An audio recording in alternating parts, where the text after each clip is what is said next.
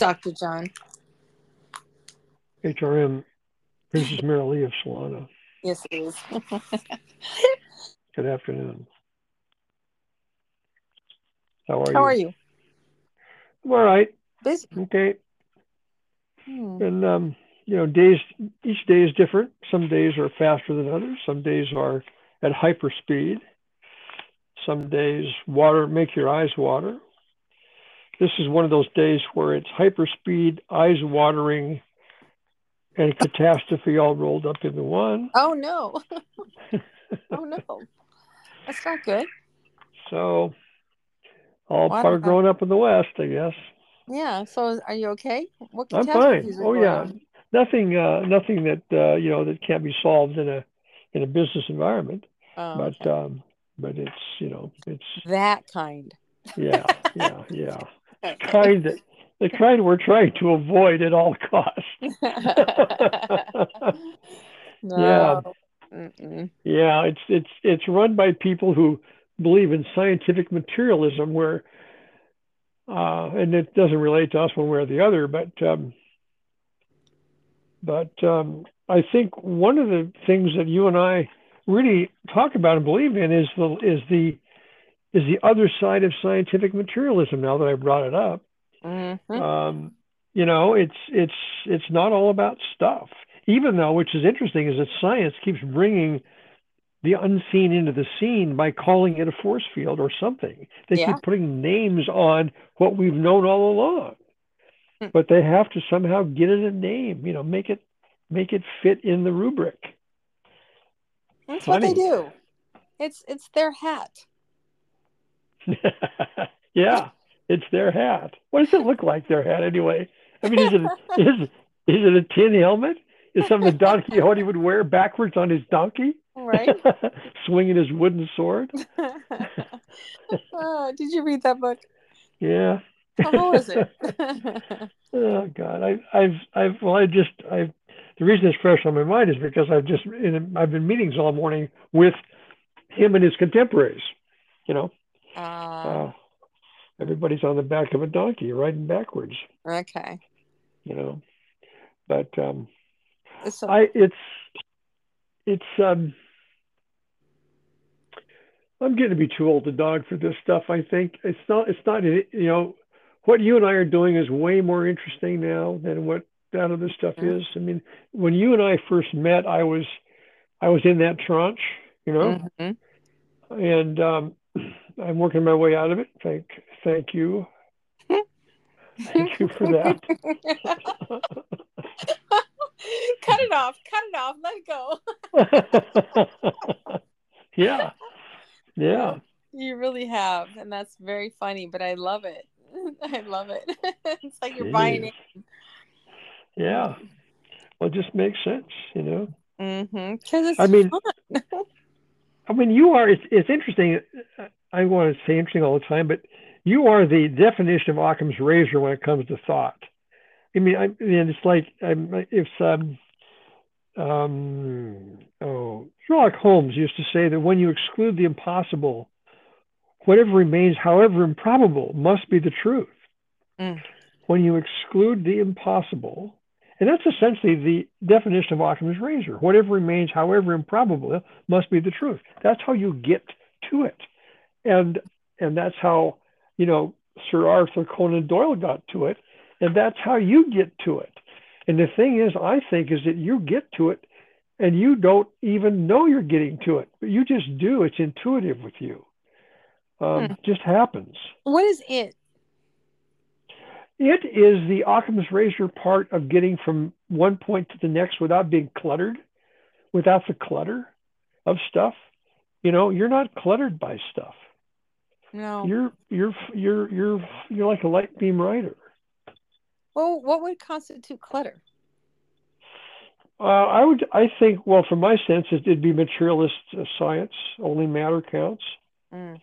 You know, I mean, it's the kind of stuff that Put it in layman's It's- terms. It's so well, scientific. academic. How about academic skepticism? Oh yeah, that um, doesn't bother me at all. No. No, I'm and not. you're not bothered by any of that stuff. Uh-uh. I mean, I don't care how many. I mean, you can be in a room. I don't care how many robes and gold cords walk in. You don't give a shit. You know.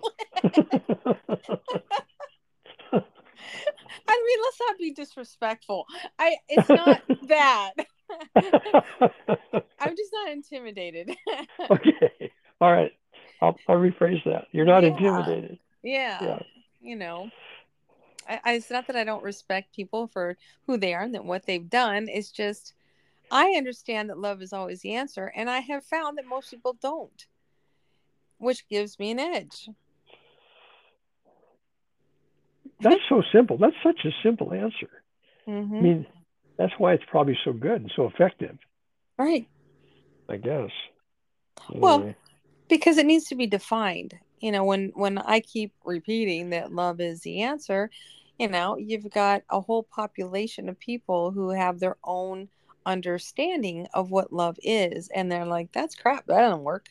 That doesn't work. It's not working for me. You know i've tried that. And you know let's consider the possibility that you know you didn't have the combination right well,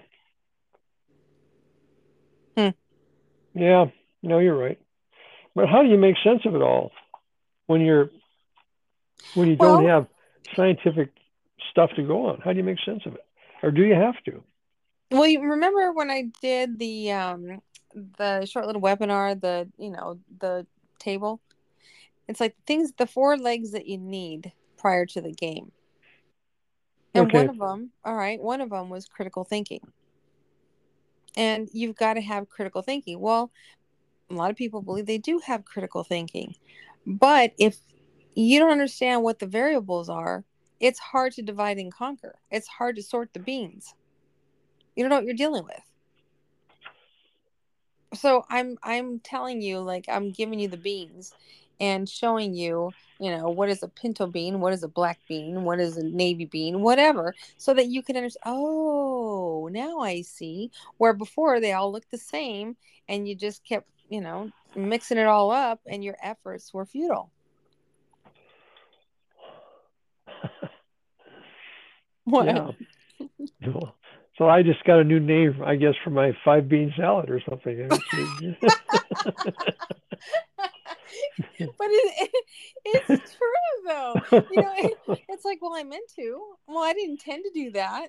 Well i had a good heart. It's like i understand. It's the execution that is failing which is proof positive. You don't know what you're doing. Yeah.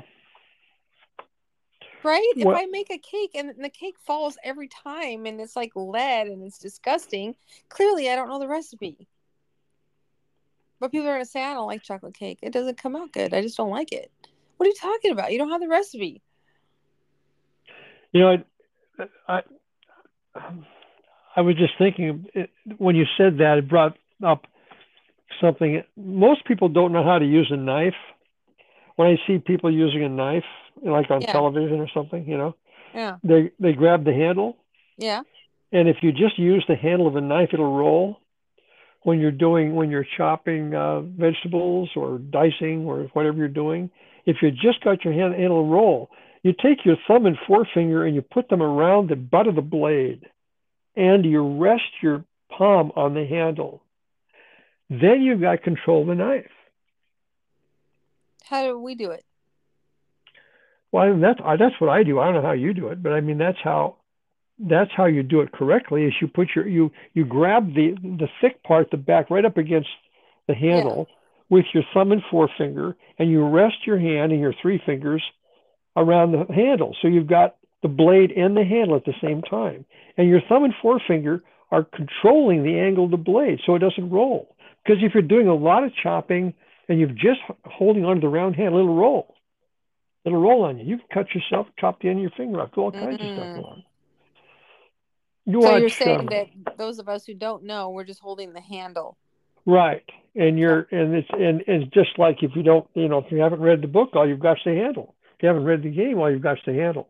You know, yeah and your yeah, life is rolling. Every time you make a pass, you roll. right You That's cannot chop the onions. Do not try and chop the onions that way because it's not going to work. All you're going to do is cry. yeah and all your efforts are going to be dull dull yeah, right. Oh yeah, Good. We can take this whole thing to the kitchen, can't That's we? That's right. I did a whole show on that called Love in the Kitchen. I really I did. did. I, I You I did? had three parts. Yeah. Mm-hmm. Two or three. Was it good? It must have been good. Nah. No? Oh, it wasn't no. good. Like a bad recipe. Yeah. Uh, no, I just made the analogy about you know how we are in the kitchen and the things that we'll tolerate and the things that we won't tolerate and stuff. But in life, it's not the same. You tolerate a lot of things, you make allowances for a lot of things, and, and it's like, why? You have to see what you're doing. You know, question yourself: Why are you allowing this to happen? yeah. And most of the time, it, funny, we feel that we're out of control because we can't control others. So our life becomes out of control. In reality, if I control myself, I control the room.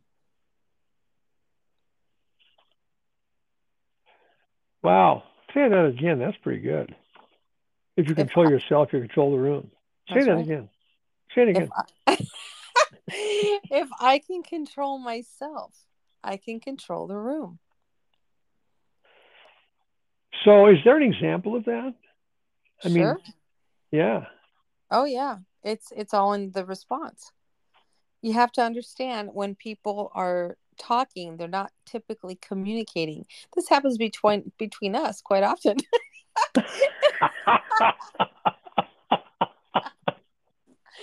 and, you know, we got to bring it back, but if if I'm the spectator and I'm listening to people talking to each other, you know, they might be talking about, let's say, an, an apple pie, and somebody's talking about where the Macintosh, where the green apples came from, and somebody else is talking about the quality of the flour in the, you know, in the pie, and they think that they're communicating, but they're not. They're just talking.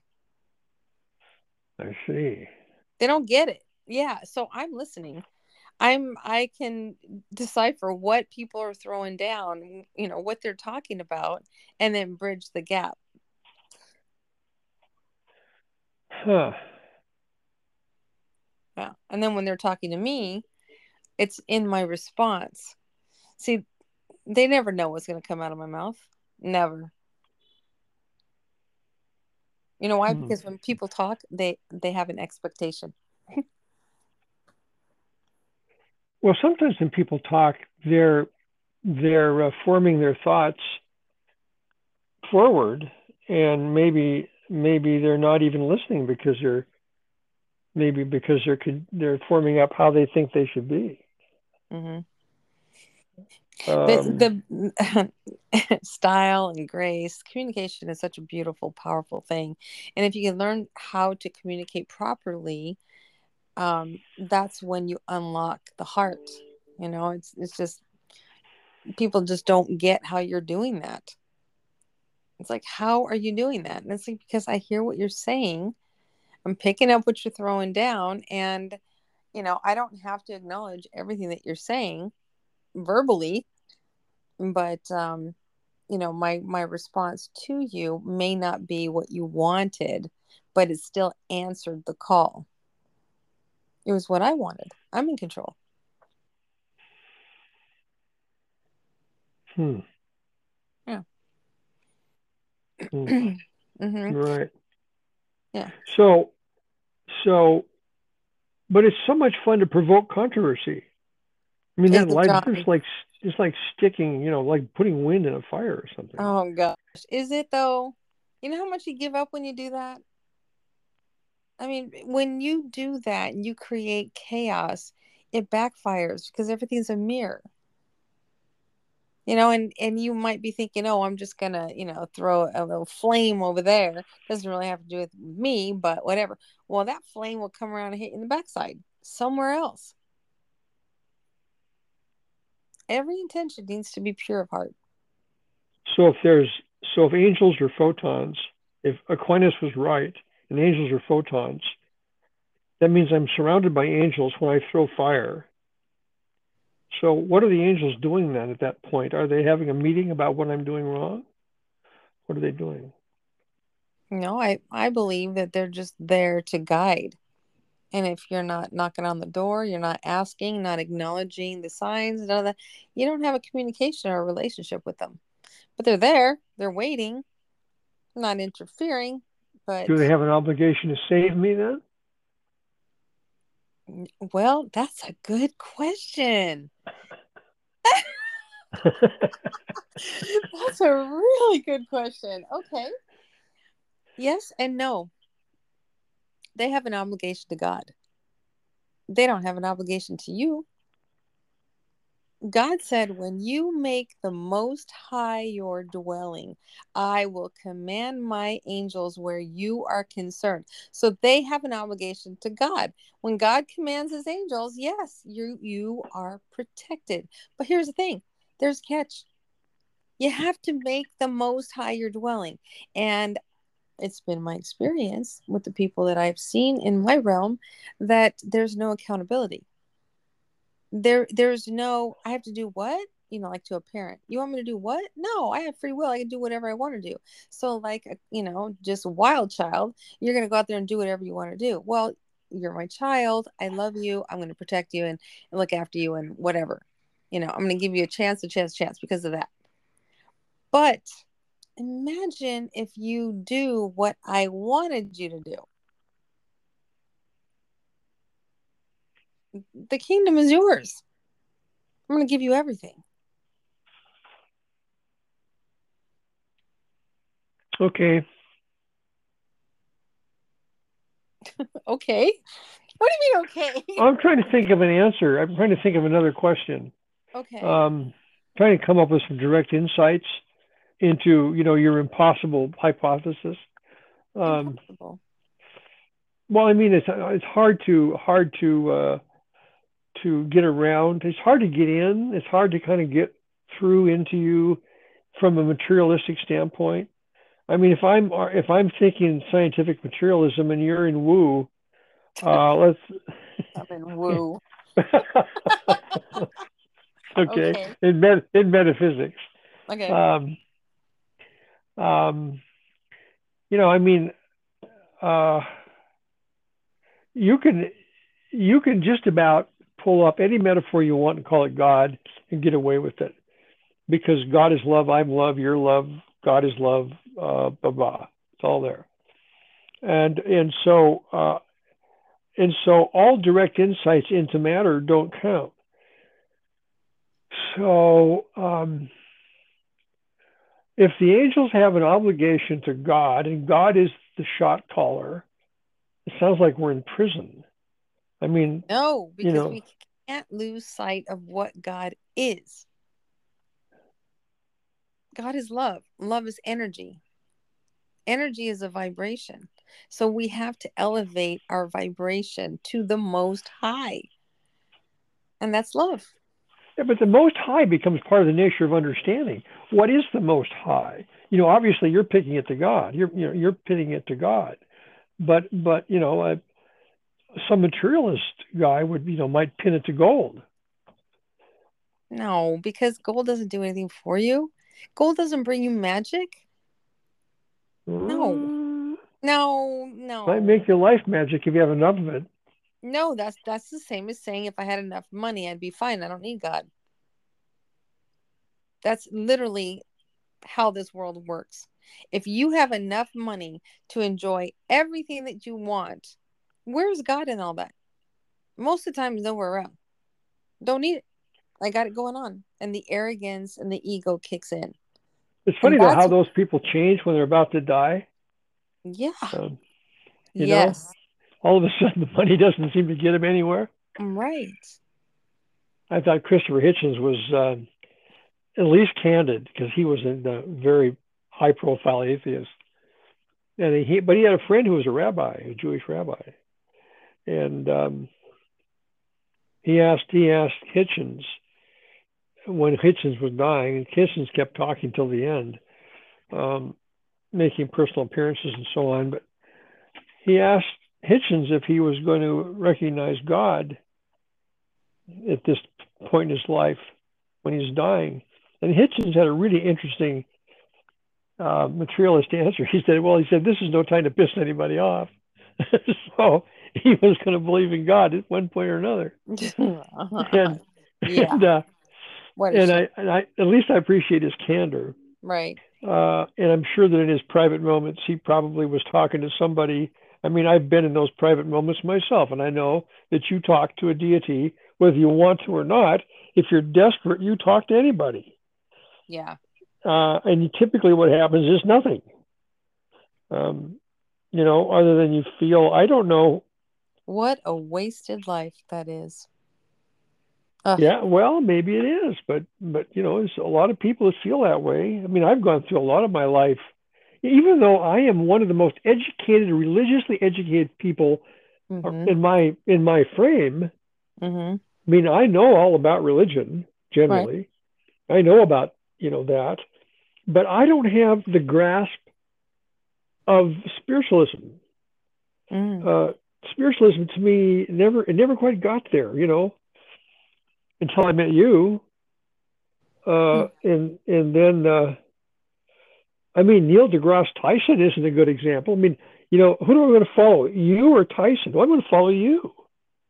Why? You know, because you're more comfortable by far. Hmm. You make me feel good. He just makes me feel stupid. Um, Yeah, but the other day we were talking about that, you know, about feeling stupid around me. I mean, was anybody ever right? yeah, I know. Well, you're. I mean, you know, you're a victim of your own intelligence, maybe, but, but um, I, I think, I, I don't know. I just, I love to talk to you, and tr- and bring you back to philosophy, bring you back. You know, put you through a regression of um, of time, and you know, people like Aquinas. Uh-oh. I think John's giving me a call. John, I can't hear you. If you can hear me, I can't hear you. I think somebody had called in my line and it cut out. And I don't like when it does that. Uh, There you are. yeah, my, I just, yeah, I had a, I got cut out. I guess Calls, incoming calls. That's right. It'd be nice if they could get rid of that somehow, but I don't know how that works. Right. These guys. Anyway, where were we? I always forgot. Where were we? My brain is bad here. we were we were talking about um the feel good part of it. And I was making the point you were making a point, but I was making the point of, you know, does anybody ever feel good around you? You know, is anybody else ever right? And it really has nothing to do with me and it has everything to do with love is always the answer. So if I understand what love is, and love is always the answer, everyone else who doesn't understand how love is the answer would probably be wrong.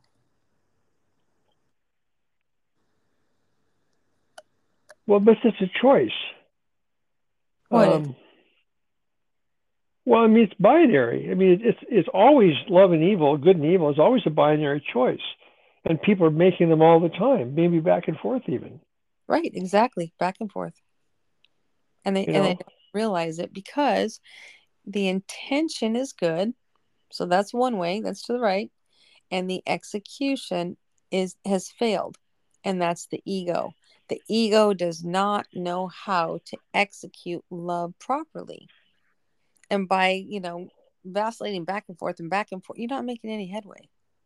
There's no progress.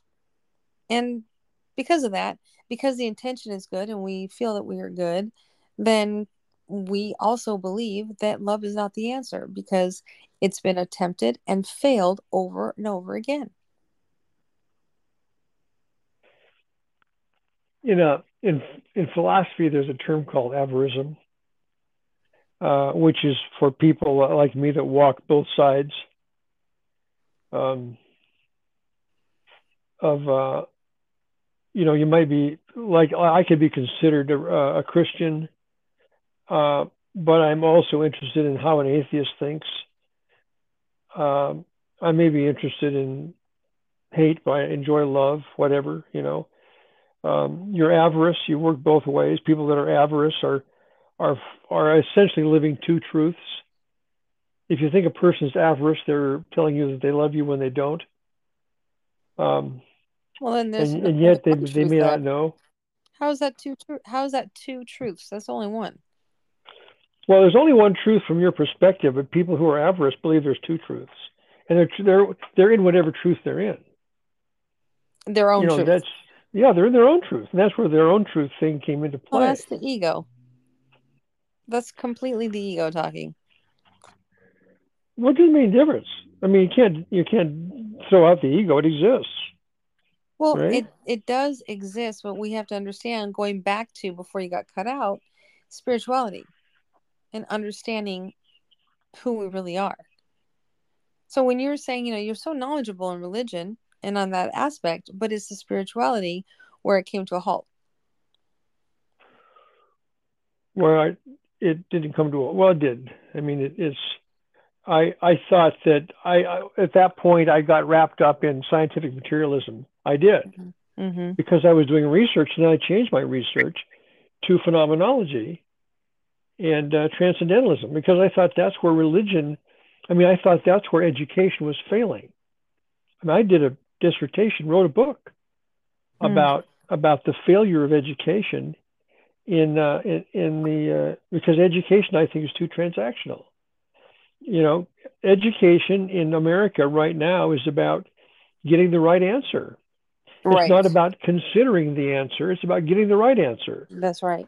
Well, it's, I don't. I just don't agree with that, and I think that's why homeschooling is becoming so popular. I think Yeah. that the NEA is wrong. Well, yeah. There well, there clearly there's an agenda there. Clearly. You know. But um Yeah, but that's the scary down- part. That agenda is, is bleeding off into everywhere. I mean, there's know. agendas down everywhere. mhm. I used to think. I used to be happy about about.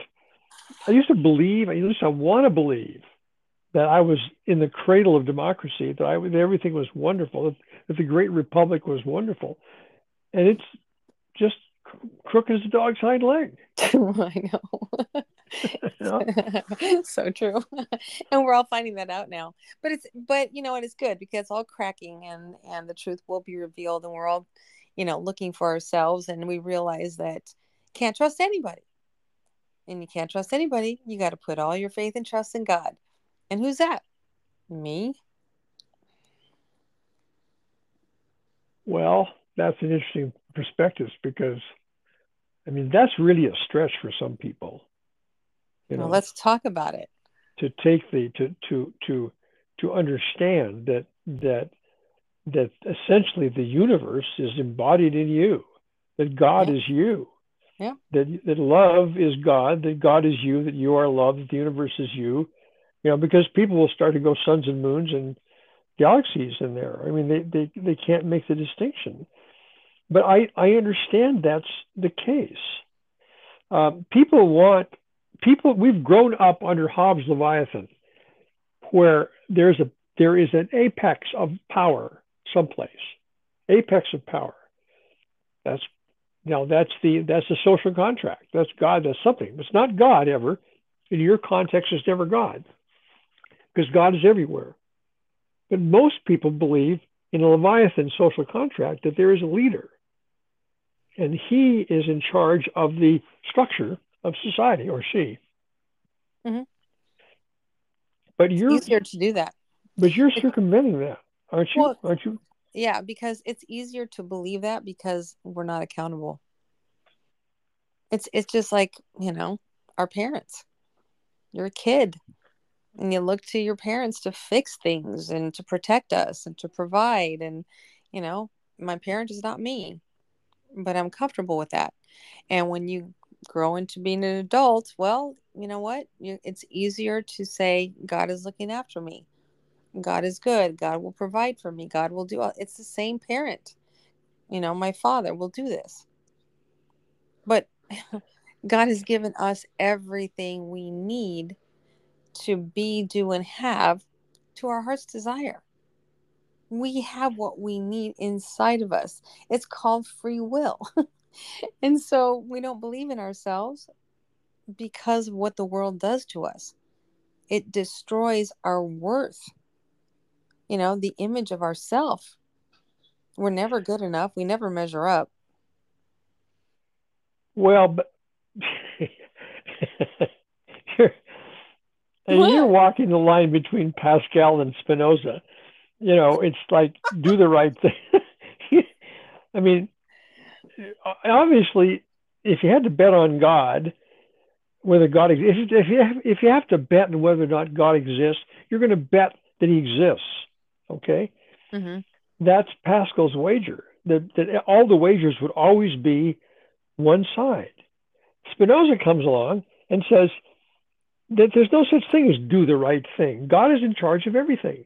God is the He's the shot caller. She, he, God is the shot caller.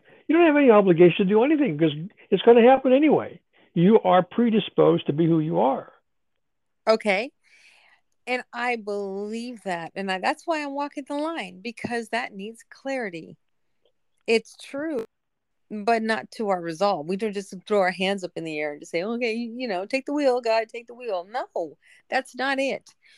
There is a, I believe, I believe in each one of us, there is a purpose for us, as if we were a color.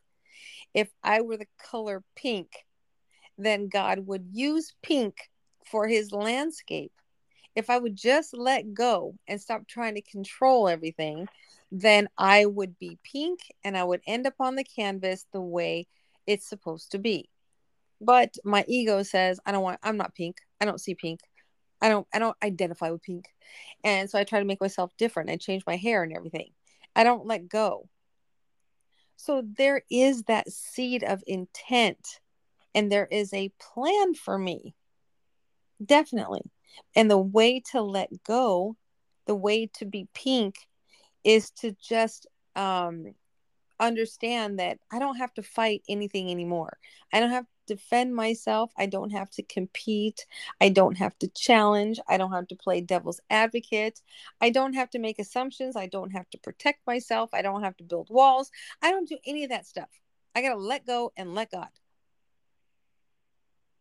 So when I do that, my life becomes beautiful that is the intention so to you know to his point that we don't have a say and you know it's all predestined how many people end up in the grave that never did what they wanted to do Well, there's a lot of claims that that's, of course, the case. Had I only known, right uh, and I think that I'll be suffering from that too. I mean, everybody does it to some degree, but I think also it gets back to maybe uh, uh, there's a big school named after George Berkeley, I think, uh, who who talked about he was he was along with the Frenchman Ponty about perception. You know, your perception of your life has an awful lot to do with how you see your life and how you perceive what you're talking about here is your perception, your perception of God, your perception of things. What the but people's perception is is a big variable. exactly their Exactly. perception is a What, wait a variable wait put one up for John. so you know the idea is to bring everyone into clarity about the perception if we can be in agreement to what we see then we have a map but but perception is you know it, what you is what you perceive i mean you could be that could be as different as color uh, and language and all kinds of things instinct. Um, you know a cat perceives differently than a mouse than a dog than you and me. So we are we the only ones who fit in this god thing? That no have good but per- perception? let's just remember that perception is related to our elevation i'm taking my cat up with me that's for sure.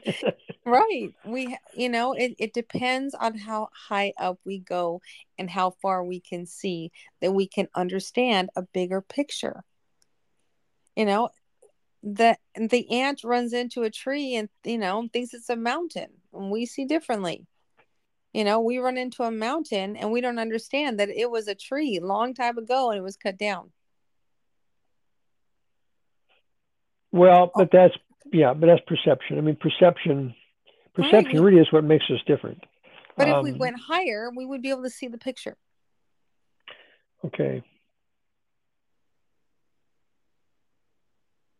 but some of that is contingent upon. So perception, then, what you're saying is is contingent upon your elevation. Well, you can see more. You can understand more.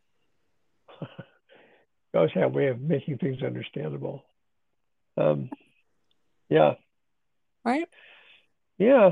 Yeah, but but let's let's let's make a let's make a statement of contingent truths. I have a bag of contingencies. Some are true, some are false. How like do you what? get me through that? I don't know, just a bag of contingencies about life. And some are some are put in by the devil, some are put in by God. Let's okay. let's really bring it to the highest order. I have a okay. bag of contingent truths. Okay, so contingency. Now this is where we come into sorry, I got a call coming. Um contingency. Uh hold on a second, just one second.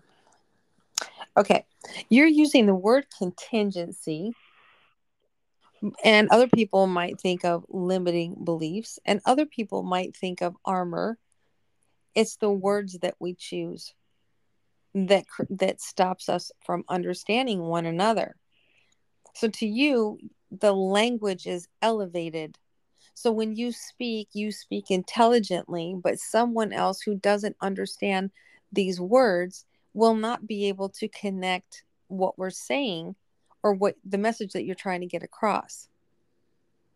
So that's why I say, well, what contingencies? Like, what does that mean? Well, let's change it then. That, that, that some contingent truths can be true and untrue based on circumstance, where some truths are constant and never change. Um,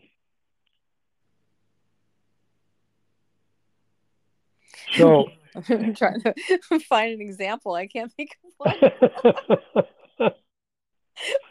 this, is when you get caught up in theory and then you can't simplify it. And we should be able to simplify it so that everybody understands. Well, that's your test. Oh, my test. yeah. I'm well, the if... Antichrist. I'm the Antichrist in this team, you know. well, okay the contingencies are are quite literally barriers in our thing. They're limited beliefs based on what we think we experienced. So that that barrier right there is a contingency. I can't get past it because this is my experience, this is my truth, and this is what I think I know. Okay, how about let's make this. Let's have our contingencies are either the goodness of God or the freedom of man. We have two contingencies. We have the goodness of God, we have the freedom of man in our bag. Okay? Mm-hmm. I am a man with a bag of either God or free will. And I am about to do something that's bad, but will enhance my life now. Mm-hmm. Now, some say selling your soul to the devil, whatever it is. But I have so those those are contingencies that vary. Those are variable contingencies based on how I use them. Because I have free will, which is contingent upon how I operate, or vice versa, and I have God's good graces.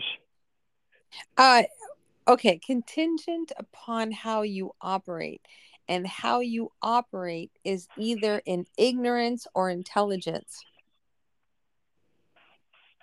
you're not talking about that in an academic sense. Now you're talking about how you relate to God.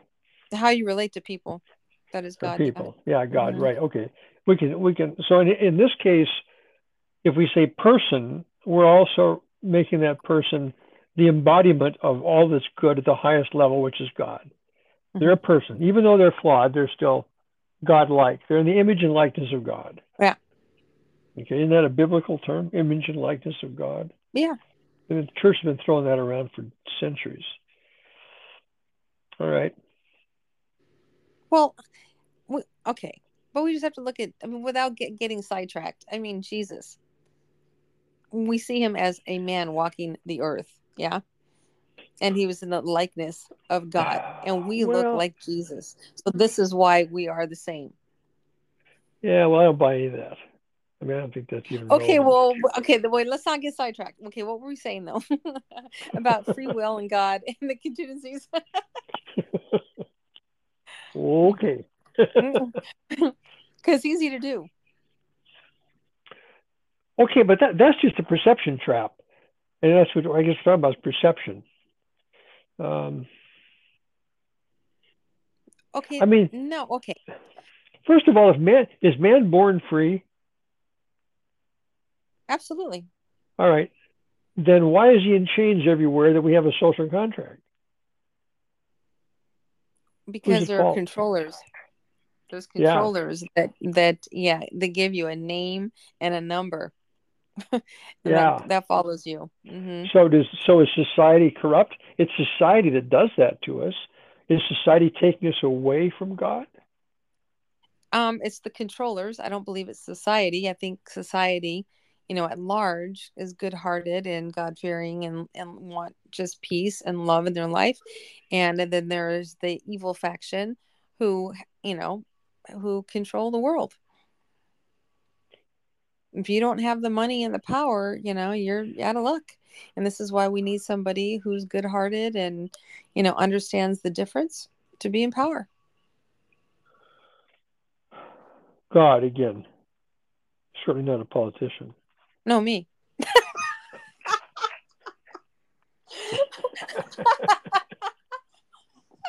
no, Okay. No, right, take one away from John. Okay, take one away from John. We're counting marbles here. That's a nice comeback. That's a nice comeback. Yeah. That's like called manufacturing consent. Um, Chomsky Yeah. wrote a book called Manufacturing Consent, and that's called A Conversation with Merrill Lee. Lee manufactures consent Oh, by talking to you until she's got the thing just right, then she hits the trigger, and boom, you fall over. Oh gosh, Mm, I love it. I love it. I just and see, it's conversations like this that are just so much fun for me. it's so it's just so rare, John. I just love you. well, I love you too. Oh, good. Yes, good. but okay, but back to your point about about free will. You you were saying there's God, and then there's me with free will. That's what you said. And Yes. then there's right, and the contingency, and you made the contingency God or free- or, free will. yes, yes, Okay, that's well, right. this is They're- right. They're, this- both in my bag. I mean, I'm if I'm a human being, I'm living together with those two contingencies. I'm living with God and my free will. In my brain, I'm living with those two things. Okay, so we have to break down what is free will. If, if free will is in your bag, what is it? Well, it's I can either accept or I can I can curtail my activity. You know, I can I can exercise freedom and curtail my willingness to uh, to honor a social contract. I can become a re- renegade. I can turn my whole life into Road Warriors or Mad Max, or I can live on on Elm Street, and I can you know drive a General Motors car and have kids that go to public school and I can have green grass and I can, you know, work 30 years and live in retirement and whatever. Um, Where did God come in? Well, I think God is all, God is in that scenario, scenario on like nine o'clock Sunday morning up the street in the brick building. No, we have to stick to the point. you said God, God or free will. All right, Right. God. The- Okay. Yeah. Well, God is in. I guess God is in there if the if if if I'm exercising free will to live a common man's wonderful life, then I'm exercising my relationship with God and my free will to do that. I have a free will to be godlike. All right, but I also have a free will to not be godlike. So what if so what if my neighbor says, you know, I just noticed that that the uh, that the sanctuary at the church has got a crack in the wall and all the money is falling out of the crack. You know, for the Mhm. collection. Mhm. And I want you to come over and pick it up with me or whatever, you know, or something. I mean, wh- whatever it is, uh, something that's naughty, something naughty. Okay. So this is where we get stuck because we think, you know, there's God and to be godly, you know, and do the right thing, but you're testing me because I don't may not do the right thing all the time because well, then there's free will and I get to choose how I'm going to behave every day. Whether or not I'm going to be a renegade or if I want to, you know, be a nice guy that day. Basically, all right. So, hmm. all right, but so that's so what you're doing is you're you're talking about you like you're making a critique of pure reason. Uh, the the reason the reasonable your ability to reason in your mind allows you to make the decision of contingency because you're able to reason as opposed to your dog or your cat who's not. They instinctively make decisions based on their reaction, but you have the critique of pure reason. Okay, that's how you can get things done. You reason your way through it. Mm-hmm. The, the, Critique of Pure Reason was a book published in 1781, just in case anybody wants to write that down. Mm. All right. Okay. I'm sorry to pull that out of the air, but there it is. There it is. Um, it reminds me of you, the critique of pure, pure reason, um, because you are a critique of pure reason, because because your your reasoning becomes so pure that it's not there. You don't need it. really? I mean, you've you've said before. I think I'm invisible. Well, yeah, you're right. Mm. I mean, the higher you go, the more invisible you get. Yeah. You know, one of these days we're going to have a podcast. You're just going to appear. You're going to be. I'll hear humming, and there you'll be. yep, it's all a hologram. But okay, so to, this is really important, though. I feel it's an important point, and the free will that you're speaking about. Free will is to be good or not good. However, your mood is, you have free will to do that. All right. Free will is literally God or not God. It's either to love or not to love in everything we do. So, with every decision, every communication, every email, every hello neighbor, are you going to choose to love or not to love? That's it. All right. So, if I feel sorry for someone who is who has cut themselves, uh, is that self-serving on my part?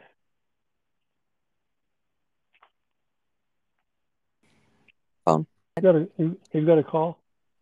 No, no, no. Oh. Um, it just interrupts. Okay, so somebody cut themselves and you feel bad for them. Yeah, is that self-serving on my part? Am I serving myself by feeling bad for somebody who cut themselves? No. How would that be self-serving? Well, just making yourself feel better about how you feel about somebody else. no. no. no, no, no. Uh, selfish would to be to have no compassion for what just happened and just tell them to suck it up and you walk away. Okay. So so doing the right thing, though, but if you do the right thing, you feel good. Yes. All right. Well, doing the right thing is feeling sorry for somebody, isn't it? Is it? Well, I think it is. I mean, if you don't feel if you if you don't feel sorry for them, you have to justify how you feel. If you feel far far um, if you feel sorry for them, that doesn't require justification. You just do. If you don't feel sorry for them, if you feel bad for them, then you have to justify through some form of reason why you don't feel sorry for them, which takes up more energy. You can drift along by just being happy. Isn't that what you do? Aren't you just happy all the time? Um yes, I am happy a good majority of the time. Yes. And the the reason why I'm so happy the great majority of the time because I know the answer. It doesn't matter what it is. It just doesn't matter what the day brings. I know the answer. And that kind of confidence, that kind of power just is, they can't be beat. It just can't be beat. And um, as far as your point about, you know, feeling sorry, it's like you don't need to pity anybody. Nobody wants somebody else's pity. if you have compassion for me, that's different. You know, it's like, oh God, you know, what can I do to help you? Let me contribute to the remedy. That's different. You're you're loving on them. But if you pity the fool, what's that? That doesn't even it's not a good word. Um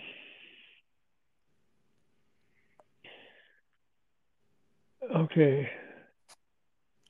So uh, okay. Um is it exhausting, John? oh boy. Um, okay. If you if you if you ignore your if you ignore your contemporaries in life because they're wasting your time and you feel and that's and when and you feel good about that? Or do you feel or is that or is that a form of existentialism where you are are you drifting existentially away from common people to be more to it's, more connected? It's a complex question with a complex answer. And the reason why is because if i do feel that way and somebody is wasting my time it doesn't feel good because i'm self-sacrificing in my tolerance of them okay and um, being respectful because I respect myself.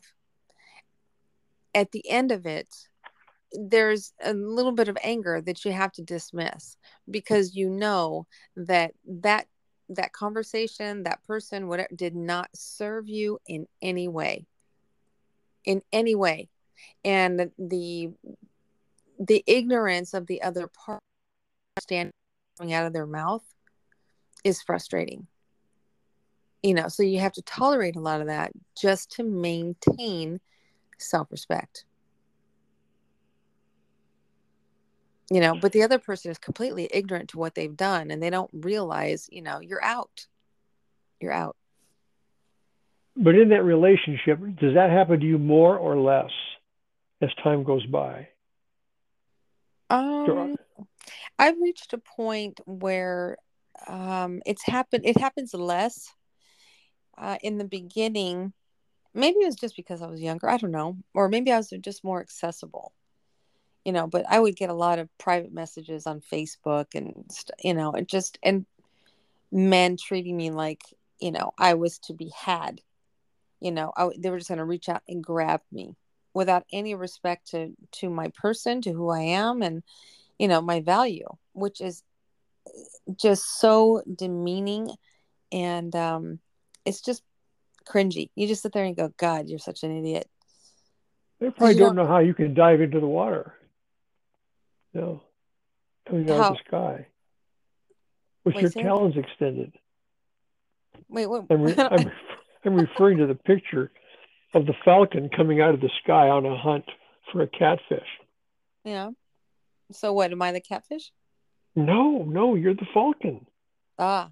Mm. You're you're you fly high in the canopy. Oh yes. You're flying high in the canopy. If you get a catfish that you don't like, fold your wings back, open up your talons, drop like a rocket, mm-hmm. and have him for lunch. That's right. Yeah, I didn't get the analogy because I was I, I didn't I was talking about how I was disrespected. I, thought I was yeah okay I'm good now. Yeah no I mean you're a killer bee you are you I mean you're a falcon you're a hunting falcon you really are not that you're a hunter you're not a hunter but if you become hunted you become really dangerous. Oh. Mm, mm-hmm. Okay. Mm-hmm. Is am I making? Did I just go off track so far that we're in the weeds completely? No. Mm-mm. Okay. Not at all. It's you know it's it's really funny too how I'm misunderstood because I am quote unquote happy and light and airy and easy to get along with and all that other stuff. You know, it's like I'm very unassuming. So people discount it. I can't be intelligent. I'm too pretty for that. Okay, let's say that I'm let's say that I'm Arthur Schopenhauer and I believe that society is getting worse and time is getting quicker and we're going to the end. Okay. And you're light and happy. Uh-huh. And I resent you for that. Uh-huh. Uh, am I wrong and you're right? Uh, yeah. Why are you resenting me? Because you don't see what I see and how things are getting worse. I'm open to see what you see. But you don't believe it. No, I'm open to it so that we can heal it. Because any kind of resentment and hate is coming from pain. Open is like you're just chumming for conversation. You don't really believe it. No, I already know the truth. Yeah, right. that gets you right in the conversation. Yeah, I'm not going to talk to her because this is a dead end street. no, it's not that. It's like it's like you know the podcast where the atheist came on and was really trying to challenge me, and you know take down my beliefs and everything, and I just gently led him in the same direction to where there was nowhere he could go but say yes, you're right. We are looking at the same star. Yeah. I mean, mm-hmm. I think that's uh, that's always the way, but I but I think you've got to give some quarter, some quarter has to be given to materialism, even though it's not the answer. It's still there. These guys deal in stuff. These guys yeah, deal in lab proof. You know, yeah, yeah, yeah. I mean, the atheist. An atheist isn't a bad guy. He just believes in scientific materialism. Absolutely. Well, how about this? How about you show me a happy atheist and then we'll have a discussion? Oh, God, so bad. oh, oh, shit. we'll compare stories. What makes you happy? you know, I mean, the oh. proof is in the pudding. I'm so over my depth. It's ridiculous oh gosh, it's but you know it, it just is what it is. It's like come come forward, come talk to me, and let's compare notes. Why are you happy? What are they yeah. gonna say? Well, God, yeah. I mean, the thing is, I I read all the stories, like the Sunday edition of the local newspaper about the happy family that lives in Bellevue or wherever it is. Yeah. You know, Mr. Happy and Mrs. Happy and little Tommy, Jimmy, and Mary Happy mm-hmm. um, that dance all the way to school and have three dogs and two cats. And, you know, and Mr. Happy has an airplane and a hotel and whatever it is. And they're just happy, happy. Mm-hmm. And, you know, and I think that that's probably not true. But that, see right there, that's the devil at work. That's the devil stealing the power from God taking the image of true happiness, what we could actually be, and then making a mockery of it, something that we have to constantly be chasing and never catch. And he just laughs all the way to the bank. But true happiness does exist.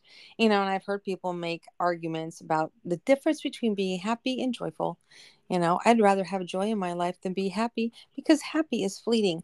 And I know I'm being condescending, but it's ridiculous. If anybody's ever experienced true happiness or just being happy for a moment, you know, you just got a new car, somebody just gave you the keys, whatever, and you're elated, you're like, oh my gosh, and you know, you're happy. But then it goes away. And that's where their argument is. But imagine if you were like that every day and had nothing to do with a car every day you hold the power in your hand every day every moment every day. Every day you wake up knowing i don't know what today brings but i hold the power. So as you become more powerful for a variety of things be whatever it is do you lose your humanity along the way do you think? Not you specifically but a person yeah, Does a person lose their humanity when they become more powerful? Define humanity. Well, uh, good toward nature, good toward their fellow man. Are they? If you're very wealthy, if you're, let's. I'm just. Let's say that happiness okay. is wealth for the sake of this conversation. Um, you know, there seems to be this break point among billionaires where they start to give money away at some point for their special causes. And when they don't do it, the society gets angry with them. if they don't start giving it away because they have too much. Yeah, but we're Uh, we're crossing the line here. Okay, and this this is why the connection gets lost. Because I was talking about true power, power that you hold in your hand every single day.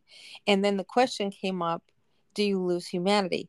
But see what happened was when I'm talking about power, we're relating it to this 3D existence where people in power who have money because that's power, influence, right? They're Yeah. corrupt and they take advantage and they lose their humanity because all we are is chattel.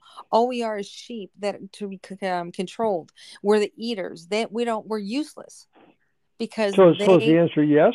no. then? The, the answer is not no, not yes. It depends. You know, we go back to free will. If you are choosing left, left, left, meaning that you are a product of this world and you're chasing a dollar and you're not choosing love, you're going to have the dollar. You could have millions, billions. You could have the credibility and the title and all of that. But you lose. You lose because God always wins, meaning that at the end of your life, you're going to be questioning what the hell was it for? You're evil. You were evil to the day you died. And what are you doing? For what? Well, but you weren't, you weren't necessarily evil. You could be a big time philanthropist with Okay, your money. Okay, that's that's a good point too. Yeah, you could become, you know, Money magnifies character. oh So- boy. Okay. All right. Hold that thought. Money magnifies character. Mhm. We are at, we are over an hour. Okay. Okay. Mhm. Hold that thought. Money magnifies character. I mean, that is so contemporary right now. Mhm. I think we should hold that for another hour. Okay. I mean, another time. Are you? Did, did I just? I just short sheet your bed here by saying that? And did you want to keep No. talking? No, it's. I mean, yeah, I can keep talking forever, but just No. as long as we remember, because you know we get on other path. We were just talking, you know, and then we lose it. Let me write it down then. What did I say? Oh yeah, money. Money, Money mag. magnifies character. Yeah, money magnifies character. All right. mm-hmm. Basically, it just proves who you are. It doesn't matter if you've got, you know, a dollar in your hand or a million in the bank. You know, how you feel about that dollar. If you're selfish, greedy, you know, wanting to turn it over to be making more, making you're always on the hunt. Well, I've changed. I can see where I've changed from having money to not having money. Uh-huh. I'm a better person today than I was when I had lots of money. So then there you go. So you were right. Yeah. I was humbled. Yeah. Well, was I humbled? I don't think I was humbled. I just got fed up with the whole thing. I got fed up with the money. Well, It's yes. ridiculous. I got fed up with the money. I mean, how, how stupid is that? No, Um, well, it, the humility part of it isn't, it doesn't speak to how big the ego was, but humility or or humbling you means that we we go back to understanding what's really valuable in life, yeah. All right. you know, and and you just got fed up with all of that because it didn't hold the value, No, it didn't. It, had no value. right? no value, you were being no. sacrificed for it. That's right. I agree with that. Yeah, I agree with that. in the end, you chose love. Yeah. Plus, the food at the food bank is really pretty good anyway. uh, okay. Uh, do you want to talk tomorrow? Yeah, Should definitely. Do you love me? I always love you. Thank you, God. Okay. All right. Talk to you later. Bye. Bye.